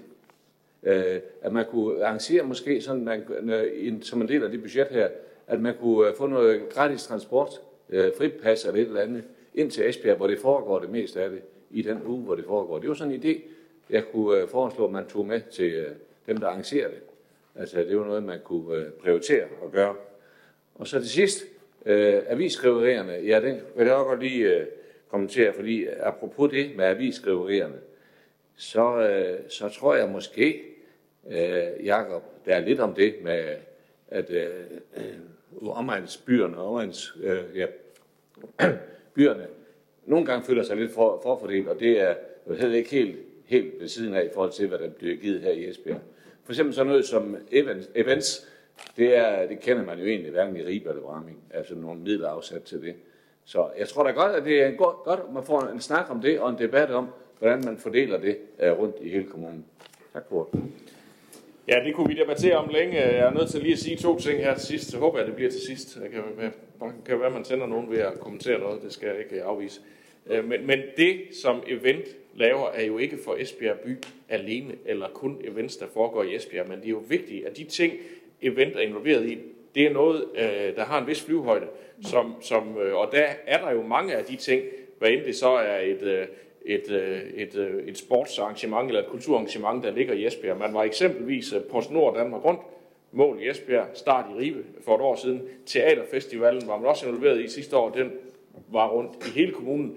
Eksempler på ting, som ikke alene øh, foregår i Esbjerg, men ja, der er også ting, øh, som har været... Øh, øh kun øh, centreret tallship er et, et eksempel, øh, som, som er jo ret øh, stedbundet omkring øh, Esbjerg Havn. Øh, øh der var også øh, et landstævne i 2013 eksempelvis, det foregik også i Esbjerg. Og sådan er det jo lidt forskelligt, alt efter hvad det er, men det er ikke det, det er jo begivenheden i sig selv, der skal afgøre, hvor det, øh, hvad hedder det, hvor det ligger hen, og øh, event øh, er for hele kommunen. Øh, sådan er det. Øh, og øh, den sidste del omkring øh, de kulturmidler, der er. Det, det, man kan jo sagtens diskutere, det kommer I sikkert også til i udvalget, og om, om fordelingen den skal være anderledes. Men, men det vigtige er jo her, at det er en politisk beslutning i fagudvalget, som er udmyndtet, som man var enige om. Øh, eller det vil sige, det, der var faktisk lidt uenighed, fordi det var et ændringsforslag fra enhedslisten, der kom i tidernes morgen, som, som øh, C, A og Ø i udvalget godkendte øh, hvor, hvor V stemte imod. Øh, det var sikkert, fordi man ville have gjort en detalje anderledes, det skal jeg ikke afvise, men, men i hvert fald var det sådan, det blev vedtaget, og det er så det, der bliver udmyndtet øh, nu her. Øh, yes, kulturudvalgsformanden har alligevel lige bedt om ordet igen. Jakob? Om, jeg, jeg skal gøre det meget hurtigt. Du øh, nævnte selv det her med eventsekretariatet, som er hele kommunens øh, sekretariat. Tilsvarende er de puljer, de små puljer, som Kultur- og Fritidsudvalget selv råder over, det er altså også puljer for, for hele kommunen. Øh, og bliver også søgt af gode øh, fortagsomme folk i hele kommunen. Og vi har faktisk inden for det sidste halve år lavet om på netop vores kulturpulje, for at være sikker på, at den kommer ud og virker over det hele. Så altså, det, er, det er måske lidt en trøne, i hvert fald på kultur- og fritidsudvalgets område, at det er, at, øh, at noget bliver forfordelt der. Det kommer an på, hvem du søger. Godt. Det kan I debattere om, øh, når I mødes i fagudvalget øh, inden længe. I dag der er det penge øh, til Fantasyfestivalen, vi skal holde os til. Og det øh, kan jeg, kunne jeg høre, at vi også lige her skulle have en afstemning om, da Marie jo har varslet, at hun også her stemmer imod. Så vi skal lige have den øh, formaliseret.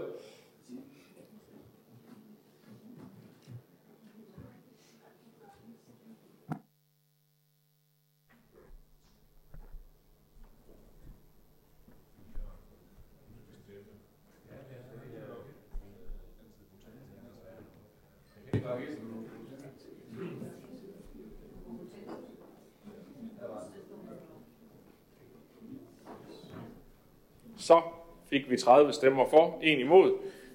Dermed er indstillingen godkendt. Det bringer os videre til sag nummer 10, som øh, er en anmodning fra Ribe Handelsdagsforening om tilladelse til at holde åben i butikkerne i forbindelse med tulipanfesten. Det er sådan lidt en årlig tilbagevendende begivenhed, altså ikke kun tulipanfesten, men også at vi her skal forholde os til at give lov til, at man kan holde åben på de helligdage, der nu falder i. Øh, og det er bare sådan, det er nødt til at være. Det kan ikke gøre permanent gøres, det har vi undersøgt. Øh, vi er nødt til at gøre det hvert år, og det gør vi så også igen i år. Det er der ikke nogen, der har nogen bemærkninger til, så det har vi hermed godkendt. Det bringer os øh, videre til uh, sag nummer 11, som handler om centerstruktur i Esbjerg Kommune, en sag fra Plan- og Byudviklingsudvalget. Henning Ravn, den får du lov til at sige lidt til. Værsgo. Ja, så kommer vi i hvert fald til en sag, som ikke handler om penge. Centerstrukturen i kommunen, den prioriterer overordnet handelslivet i bymidterne. Man skal jo også sikre indkøbsmuligheder i bydele og i lokalområder. Centerstrukturen i kommunen er opdelt i bymidter, bydelscentre, lokalcentre og aflastningscentre. I Esbjerg findes der syv bydelscentre. Disse må kun etableres i byer med over 20.000 indbyggere, så det er kun i Esbjerg, de findes her i kommunen. I, i hvad hedder det, så findes der 34 lokalcentre i kommunen. Her er de syv beliggende i Esbjerg. I et lokalcenter må en dagligvarerbutik, maks være 1200 kvadratmeter i henhold til den kommuneplan, der findes i dag. Mens den i et bydelscenter må være op til 5.000 kvadratmeter. I kommuneplanens retningslinjer er der i dag angivet en yderligere forskel, nemlig at der i et bydelscenter skal sikres plads til mindst to udbydere af dagligvarer, og i et lokalcenter skal der gives mulighed for flere dagligvarerbutikker.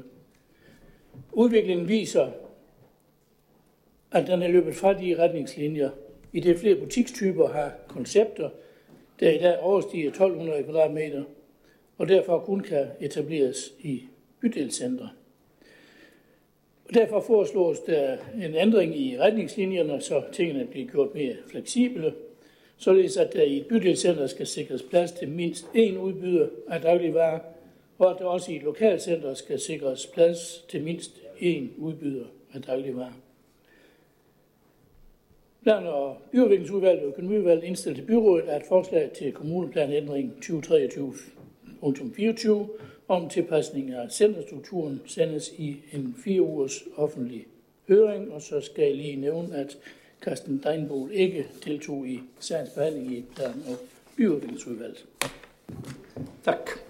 Men det gør han i dag, og øh, der er ikke andre, der har bedt om ordet, så det ser ud til, at vi også i enighed kan sende den i høring.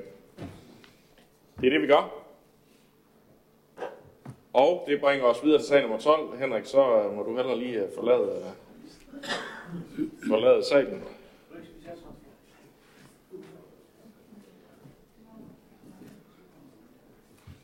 Det er nemlig en sag, der handler om en biogas naturledning fra Brænding til Esbjerg. Også en sag for plan- og Byudviklingsudvalget. Henning, så du får lov til at fortsætte. Værsgo. Ja, og det er jo fordi, at din forsyning, de øh, får lov til at ombygge øh, gaskilden på Esbjerg Havn, og så skal Evida levere en større mængde gas, end det lokale ledningsnet er i stand til for nuværende. Der skal etableres en 17,5 km lang transmissionsledning, der sammenkobler naturgasnettet mellem Bramming og Esbjerg. Det berører ikke mindre end 52 lodsejere, med hvem det har været en dialog. To af disse ønsker ikke ledningen ført gennem deres areal, og det er blevet respekteret af Evida, så de bliver ført udenom. Der forventes jo at lave frivillige aftaler med alle de øvrige lodsejere. Kommunens rolle i det her, det er egentlig alene at godkende linjeføringen og i påkommende tilfælde at gennemføre en ekspropriation. Henrik er en af de her berørte lodsejere, og det er jo derfor, han er inhabil ved sagens behandling, og derfor bliver han også inhabil i forbindelse med en eventuel årstedsforretning.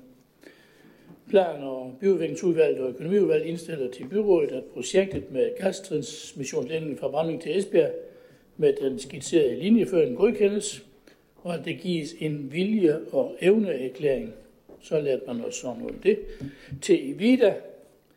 Det indebærer, at Esbjerg Kommune vil gennemføre en eventuel ekspropriation, så frem der ikke opnås frivillige aftaler, og det indstilles videre, at Ulla Kummer Meier og Carsten Deinbo i stedet for Henrik udpeges til at deltage i eventuelle årstedsforretninger. Yes, tak. Tak for det. Det er der ikke nogen yderligere bemærkninger til, så det kan vi hermed godkende plan- og byudviklingsudvalgets beslutning. Og det var så også en beslutning, som består på skærmen. Så dermed er den sag håndteret godkendt, og vi kan tage fat på sag nummer 13, som handler om beskæftigelsesplan, en sag fra Social- og Arbejdsmarkedsudvalg, så Jakob Lykke, det er dig, der får lov til at sige lidt til den. Vær så god. Tak for det, Jesper. Hidtil har det været et lovkrav, at byrådet her hvert år har skulle vedtage en beskæftigelsesplan for det kommende år. Kravet er nu afskaffet. Det er sket i forbindelse med udmyndning af aftale om finansiering af retten til tidlig pension. Hvem sagde Arne? Kommuner har dog stadig mulighed for at udarbejde en beskæftigelsesplan, hvis de ønsker det. Og i Jobcenter Esbjerg udgør beskæftigelsesplan et helt centralt styringsredskab, som udover at sætte retning, også sætter mål for de forskellige indsatser. Og det ønsker vi i Sociale Arbejdsmarkedsudvalg at bevare. Udvalget har derfor besluttet, at det fortsat skal udarbejdes en beskæftigelsesplan, men at processen i den her forløb og forbindelse, den skal udarbejdes, så den bliver forenklet. Det er derfor udarbejdet en forenklet tids- og procesplan, som fortsat sikrer, at alle interessenter inddrages, herunder Forum for Rekruttering og Beskæftigelse, som er lokale repræsentanter for arbejdsmarkedets parter. Og man kan sige, at øh, de her arbejdsmarkedsparter, den danske model, som bliver talt meget om, man kan sige, at hvis der er noget, der er gennemprøvet, hvis der er noget, der fungerer i forhold til at få folk på arbejdsmarkedet, så er det den danske model, altså hvor arbejdsgiver og lønmodtagerorganisationer, og ikke mindst kommunen i det her tilfælde, mødes i et forbindeligt samarbejde. Og ligeledes at planen følger budgettet, så ambitionerne i planen og ressourcerne til at udmønte den er afsluttet. Det foreslås samtidig, at Social- og Arbejdsmarkedsudvalget fremover har kompetencen til at godkende beskæftigelsesplanen, og at planen herefter sendes til orientering i byrådet. Så derfor vil jeg på vegne af Social- og Arbejdsmarkedsudvalget indstille i denne sag, at den forenklede proces for beskæftigelsesplan 2024 og fremover godkendes. Tak for Selv tak. Det er der ikke andre, der har markeret på, så det tænker jeg, at vi bare kan sige god arbejdsløst til jer i Social- og Arbejdsmarkedsudvalget til det. Øh, og dermed er den godkendt. Det bringer os videre til øh, sag nummer 14, som handler om magtanvendelse og værmål. En sag, som fremlægges af næstformanden for Sundhed- og Omsorgsudvalget, Tina Skov Larsen. Vær så god. Ja. I øh, fritid, sundhed og omsorg, der har der været foretaget den årlige opgørelse over magtanvendelser og andre indgreb i selvbestemmelsesretten for vores plejekrævende borgere, som er tilknyttet demensvidenscenter, hjemmepleje, plejehjem og hjerneskadeteam. Opgørelsen for 2022 viser en uændret eller faldende tendens inden for 9 ud af 10 hændelsesområder, som forvaltningen skal indberette til Socialstyrelsen. Foruden indberetningen til Socialstyrelsen, der benyttes tallene også til vores løbende uddannelse af personale inden for plejeområdet i fritid, sundhed og omsorg, og til konkrete og målrettede indsatser. Sundhed- og omsorgsudvalget og økonomiudvalget indstiller derfor, at øh, byrådet orienterer sig om beretningen for 2022, om magtanvendelse og andre indgreb i selvbestemmelsesretten, samt værgemålssagerne for fritid, sundhed og omsorg. Tak for ordet. Tak for det. Det har vi hermed fået en officiel orientering om. Og det bringer os videre på, til den sidste sag på den åbne dagsorden, nemlig nummer 15, sundhedspolitik for 23 til 30. Også en sag fra Sundhed- og Omsorgsudvalget. Tina, så du får lov til at få ordet igen. Værsgo. Sundhed er jo øh, en vigtig kilde til livskvalitet. Og med udkastet, som vi i dag skal fremlægge for vores sundhedspolitik for 23 til 2030 for Esbjerg Kommune, som vi tager stilling til, ønsker vi det at skabe energi til det gode liv for alle kommunens borgere. Gennem en bred palet af sundhedsindsatser vil vi skabe og udbygge de rammer, der giver alle personer, og det uanset alder og position, en mulighed for at leve et sundt liv og for at få hjælp og støtte, som der kan være brug for. Det skal være let at leve sundt, og det skal være let at passe på sig selv. Men skal indsatserne gøre en forskel, så kræver det, at borgerne oplever, at der er værdi for dem i deres liv og deres hverdag. Så derfor har vi også inddraget borgerne i processen med at skabe den her nye sundhedspolitik. Vi holdt i 2022 en række møder med borgere i alle aldre, og borgerne bidrog med deres syn på sundhed, og vi har fået rigtig mange gode idéer og også nye perspektiver, som er indarbejdet i sundhedspolitikken. Siden har et udkast til politikken også været i høring hos øh, Ældrerådet, Ældresagen, Handicaprådet, Udsatråd Vindrosen, Kræftens Bekæmpelse, Skleroseforeningen og så øvrige politiske fagudvalg. De mange rigtig gode svar er indarbejdet i sundhedspolitikken, og i Sundhed- og Omsorgsudvalget kan vi derfor kun bakke op om udkastet til sundhedspolitikken, som vi står med i dag, og vi håber, I andre gør det samme. Sundhed- og Omsorgsudvalget indstiller derfor til byrådet, at sundhedspolitikken 2023-2030 godkendes. Tak for ordet. Selv tak. Så er det Karen Sandrine. Tak for det. Øhm, sundhed, som Tina lige sagde, det er jo mange ting. Øh, og lighed i sundhed, det er også mange ting. Og det handler i bund og grund om, at alle borgere har lige muligheder for at leve det sundeste liv med gode valg og have lige muligheder. Men vi taler overordnet om en politik. Herefter skal der arbejdes flere, udarbejdes flere strategier. Og lighed i sundhed er yderst udfordret, både når det handler om alder, social status, handicap, seksualitet, nationalitet, race og hudfarve. De socialt udsatte skal vi have stor fokus på. Vi taber for mange på gulvet, og skal have fokus på, at alle skal kunne være i samme ramme med samme muligheder. Men disse muligheder skal tilpasses øh, forskellige grupper i vores, handleplan, i vores handleplaner. Der er meget at tage fat på, og en af dem, der falder mig i øjnene, er især mental sundhed, hvor vi ser flere unge blev mere og mere isoleret og ensomme. Og her er jeg nødt til at nævne de sociale medier som en af de sam- største samfundsproblemer, som jeg ser lige nu. Børn og unges tid bliver et op af ligegyldighed, og forældres opmærksomhed er rettet mod mobiler øh, frem for deres børn. Det går galt, og det ses tydeligt i daginstitutioner, i folkeskolen, og problemerne vil stige i fremtiden. Alt for mange sidder alene på værelset, foran deres tablet og spiser deres måltider helt alene. Små børn spiller computerspil, som er voksen computerspil. Det er moderne omsorgsvigt, og det skal vi have fokus på. I stedet skal alle børn og unge have mulighed for at gå til sport og komme ud af værelserne og være sammen med andre. Det håber jeg, og vi, og vi i Socialdemokratiet, at vi kan arbejde mere med. I håbet om, at der en dag kommer en lovgivning, som får os på rette vej. For lige nu smuldrer samfundet og fællesskabet i øjnene. Eller i hvert fald for øjnene af os. Mange tilkendegiver, at de vil være med i handleplaner i sundhedspolitikken. Og det kan jeg godt forstå, for der er meget at tage fat på. Tak for ordet. Tak for det. Så er det Anne-Marie Geisler Andersen. Ja, men øhm, jamen jeg vil sige, jeg synes, øh, hvad hedder det, der er mange, øh, der er mange fine hensigter i, øh, i sundhedspolitikken, der kommer vidt omkring, særligt det med, med fællesskab, er jeg stor tilhænger af, at det får så meget plads. Øhm, jeg ved godt, vi har haft høring i udvalgene, der var det meget med fokus fra, øh, fra socialområdet, da vi sad og drøftede det, og vores øh, input blev meget puttet ind i den kontekst, så derfor har jeg en lille smule mere med nu. Øhm, jeg, jeg synes, der er rigtig meget tekst, og jeg synes, der er meget fokus på, hvordan altså definitionen af sundhed og på begrebsafklaringer.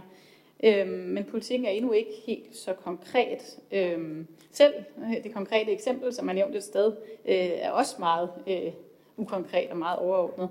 Øhm, så hvordan er det, vi får den her øh, politik konkretiseret? Altså skal der laves øh, strategier, handleplaner, og bliver de i så fald kun i sundhed og omsorg, eller bliver vi inddraget i andre udvalg? Øhm, og jeg spørger, fordi jeg kan godt have en lille bekymring, fordi da vi vedtog politikken for mental sundhed, øhm, der var det jo også hensigten, at den skulle være bredt funderet på tværs af udvalg. Øh, netop for det, og det fylder jo også meget, som Karen siger, mental sundhed i den her sundhedspolitik. Det er jo noget, man ikke kan sikre bare i et udvalg. Det betyder også, at det er også vigtigt på børneområdet, i arbejdet med vores børn i daginstitutioner og skoler. Det er vigtigt på socialområdet i forhold til socialt udsatte. Øhm, og hvad hedder det? Øhm, Ja, og, og der synes jeg måske ikke, vi lykkedes helt så godt, øh, for at sige, som det er med, med, med politikken for mental sundhed. Som jeg husker det, så blev det mest af alt en beskrivelse af nogle ting, vi allerede var i gang med. Jeg tror, at tre tiltag, som vi allerede havde taget hul på. Det er i hvert fald sådan, jeg, jeg umiddelbart husker det, så må I korrekte mig, hvis det er forkert. Og derfor så synes jeg også, det er relevant, når flere høringssvar de efterlyser, hvad effekten af tidligere politikker på området egentlig har været. Jeg ved godt, det er svært at evaluere, men jeg synes simpelthen, at vi skylder os selv som minimum at blive skarpe på, hvordan en sundhedspolitik får en reel effekt, så det ikke bare bliver det papir, vi er skrevet på. Vi har brugt rigtig mange ressourcer på at lave den. Øhm, så er det også vigtigt, at den kommer ud og virke. Øhm, og der synes jeg jo, håber jeg jo selvfølgelig, at man nu kigger på dig, Tina, fordi mig ikke er her, at I vil lægge op til, at jeg ved ikke, om den kommer tilbage i byrådet, det går jeg ikke ud fra, men altså, som minimum, så vi får den rundt i fagudvalgene og også bliver reelt inddraget i forhold til at konkretisere sundhedspolitikken. Øhm, og så, så har jeg nogle indholdsmæssige ting, at vi skriver det her med, at trivsel betyder, at man kan leve sundt. Altså emotion, sund kost, sunde vaner. Øhm, at det er lettere, når man trives. Øh, og ja, trivsel gør det lettere at træffe det sunde valg. Men hvordan skaber vi så den trivsel, hvis den også er forudsætningen for de sunde valg? Fordi det er vel også omvendt at det at få sovet nok, det er ikke at se for, alt for meget skærm, det er også at få sig rørt. Alle de her ting, det er jo også, øhm, det, er jo også det, der skaber trivsel. Øh, fællesskabet, som jeg også har nævnt. Øhm, og der synes jeg, det er vigtigt særligt, at vi forholder os også til socialt udsatte, som rigtig mange høringssvar jo også kommer ind på. Det har vi også nævnt i Social- Arbejdsmarkedsudvalget, og flere udvalg har jeg set har bakket op om det. Øhm, fordi hvordan støtter vi mennesker, der er socialt udsatte til at indgå i fællesskaber? Det kan jo godt være en udfordring overhovedet at komme derhen. Øhm, og vi, ja, eller børn, for hvem sunde vaner måske ikke er en naturlig del af deres hverdag, øh, og som ikke er en del af et fællesskab. Det synes jeg er en rigtig, rigtig stor udfordring. Øh, vi sidder med i regionen faktisk, PT, og kigger på, om vi kan gøre noget særligt. Det er socialsygeplejersker, det er gadesygeplejersker, det er alt det, der gør, at, at lige præcis de her grupper får en ekstra hånd. Øhm, og så vil jeg bare sige også i forlængelse af noget, det Karen siger, at noget af det, jeg også synes, der mangler fokus på i politikken, øhm, Udover øh, større fokus på socialt udsatte, det er de her ting, der ligger ud over de traditionelle kramfaktorer, fordi jeg kan godt se sådan noget som øh, motion og kost, det fylder meget, det har det jo gjort i mange år. Men, men hvis man går lidt længere så i dag, der er jo altså nogle andre ting, der spiller en, en væsentlig rolle på vores trivsel. Det tror jeg efterhånden godt, vi ved. Og det, det kan være skærmforbrug, det er søvn, det er meget undervurderet i dag. Det er også, øh, hvad hedder det, stress er også en faktor, der påvirker rigtig mange, også socialt udsatte. Øhm, det kan også være mobning. Så jeg synes, der mangler noget i forhold til de her ting, man fokuserer på. Jeg synes, det bliver lidt, en lille smule old school i forhold til kramfaktorerne. Og så vil jeg bare sige, at øhm, jeg håber, Tina, nu ved jeg godt meget, hvad det gerne men at du måske kan bekræfte, at, øh, at den her strategi, at der gør vi os lidt mere øh, omhyggelige i forhold til at få alle udvalg på banen, når den skal konkretiseres, så vi bliver inddraget hele vejen rundt. Så kan vi, så kan vi i hvert fald godt støtte den. Tak for det, så er det Karin Schwartz. Ja, tak. Jeg har øh, lige konfereret med min kollega her ved siden af, som sidder i Sundhed, Sundhed og Omsorgsudvalget, at øh, vi skylder måske lige at knytte et par kommentarer øh, til den her, også i hvert fald i forhold til udsatrådets øh, høringssvar. Øh, jeg kan se, at øh, de kommentarer, som øh, udvalget har givet, det er sat ind i rødt, og så er der ikke skrevet så meget andet, andet end at man lige øh, har givet øh, det nogle tanker, og de får lov til at stå med rødt. Og det kan jeg godt forstå, det gør, fordi den gruppe mennesker, altså man taler lighed i, øh, i sundhed, så er den gruppe mennesker, som måske bruger færrest ord på at give sig til kende, det er måske de udsatte.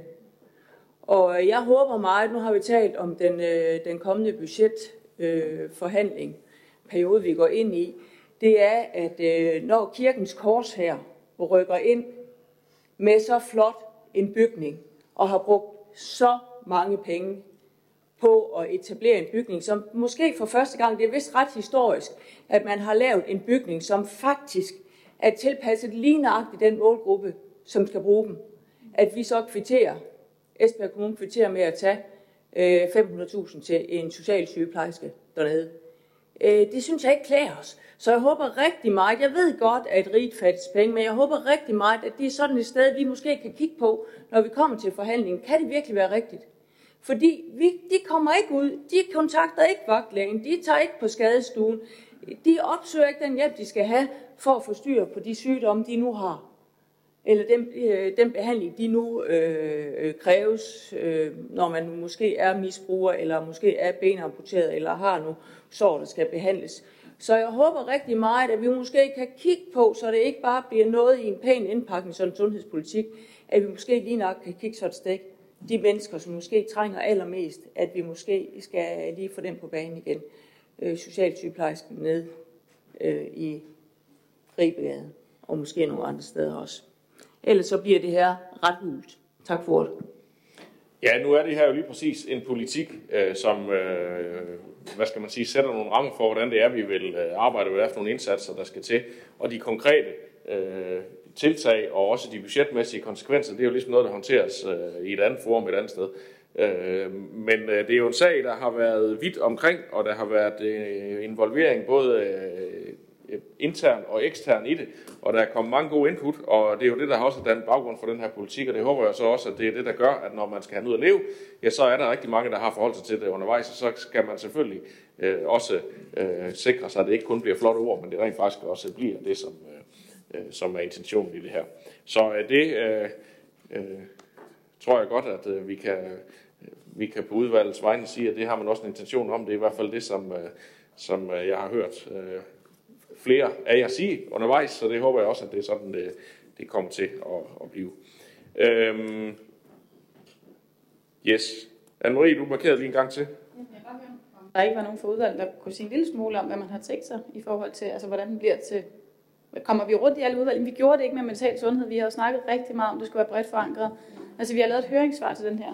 Altså, jeg tænker, der er jo tænkt nogle tanker, så det er jo bare lige for at få på, på om, vi, om vi gør os mere umage den her gang, fordi ellers så, så bliver det jo ikke på tværs. Altså. Og, ja. og det er jo det, at vi har alle sammen har, hører, jeg har et håb om. Ja, Tina havde sådan set markeret før, da jeg var ved at konkludere, så trak hun uh, sin markering tilbage, jeg tror, det var det samme, hun ville sige, men du kan godt uh, selv få ordet nu her, Tina, også Tak. Altså det er fuldstændig, som Jesper siger, selvfølgelig skal det følges op af en handleplan, for en øh, sundhedspolitik, der bare er øh, i glittet papir, er jo ikke en sundhedspolitik, som er brugbar. Det skal omsættes øh, med nogle handleplaner og nogle tiltag, og det er rigtigt, som du også siger, Karin, det, det er vigtigt, at vi selvfølgelig også tager hånd om især de sårbare og de udsatte, fordi ellers får vi et sundhedsvæsen, som er i for stor ulighed. Men det er jo ikke noget, der, der løses sådan lige med det samme. Det er også, som nogle er inde på omkring det med mental sundhed. Det, det er noget, der skal fokus på, og vi, vi har også handleplaner øh, via sundhed og omsorg, som vi skal kigge på. Ja. Godt. Vi øh, er enige om, at vi kan godkende øh, sundhedspolitikken, og bare lige for at præcisere det op på skærmen, så er det den forkerte øh, indstilling. Der står der, den øverste er rigtigt nok, at vi godkender øh, sundhedspolitikken, men der stod ligesom lige før, at den blev sendt i høring. Det gør den ikke, for det har den været. Øh, så hermed øh, med lidt snille blev det rettet i en fart, og øh, dermed kan vi nu øh, så i enighed godkende sundhedspolitikken. Det er det, vi gør, og det var faktisk afslutningen på den åbne del af mødet, så tak fordi I kom, og tak fordi I så med.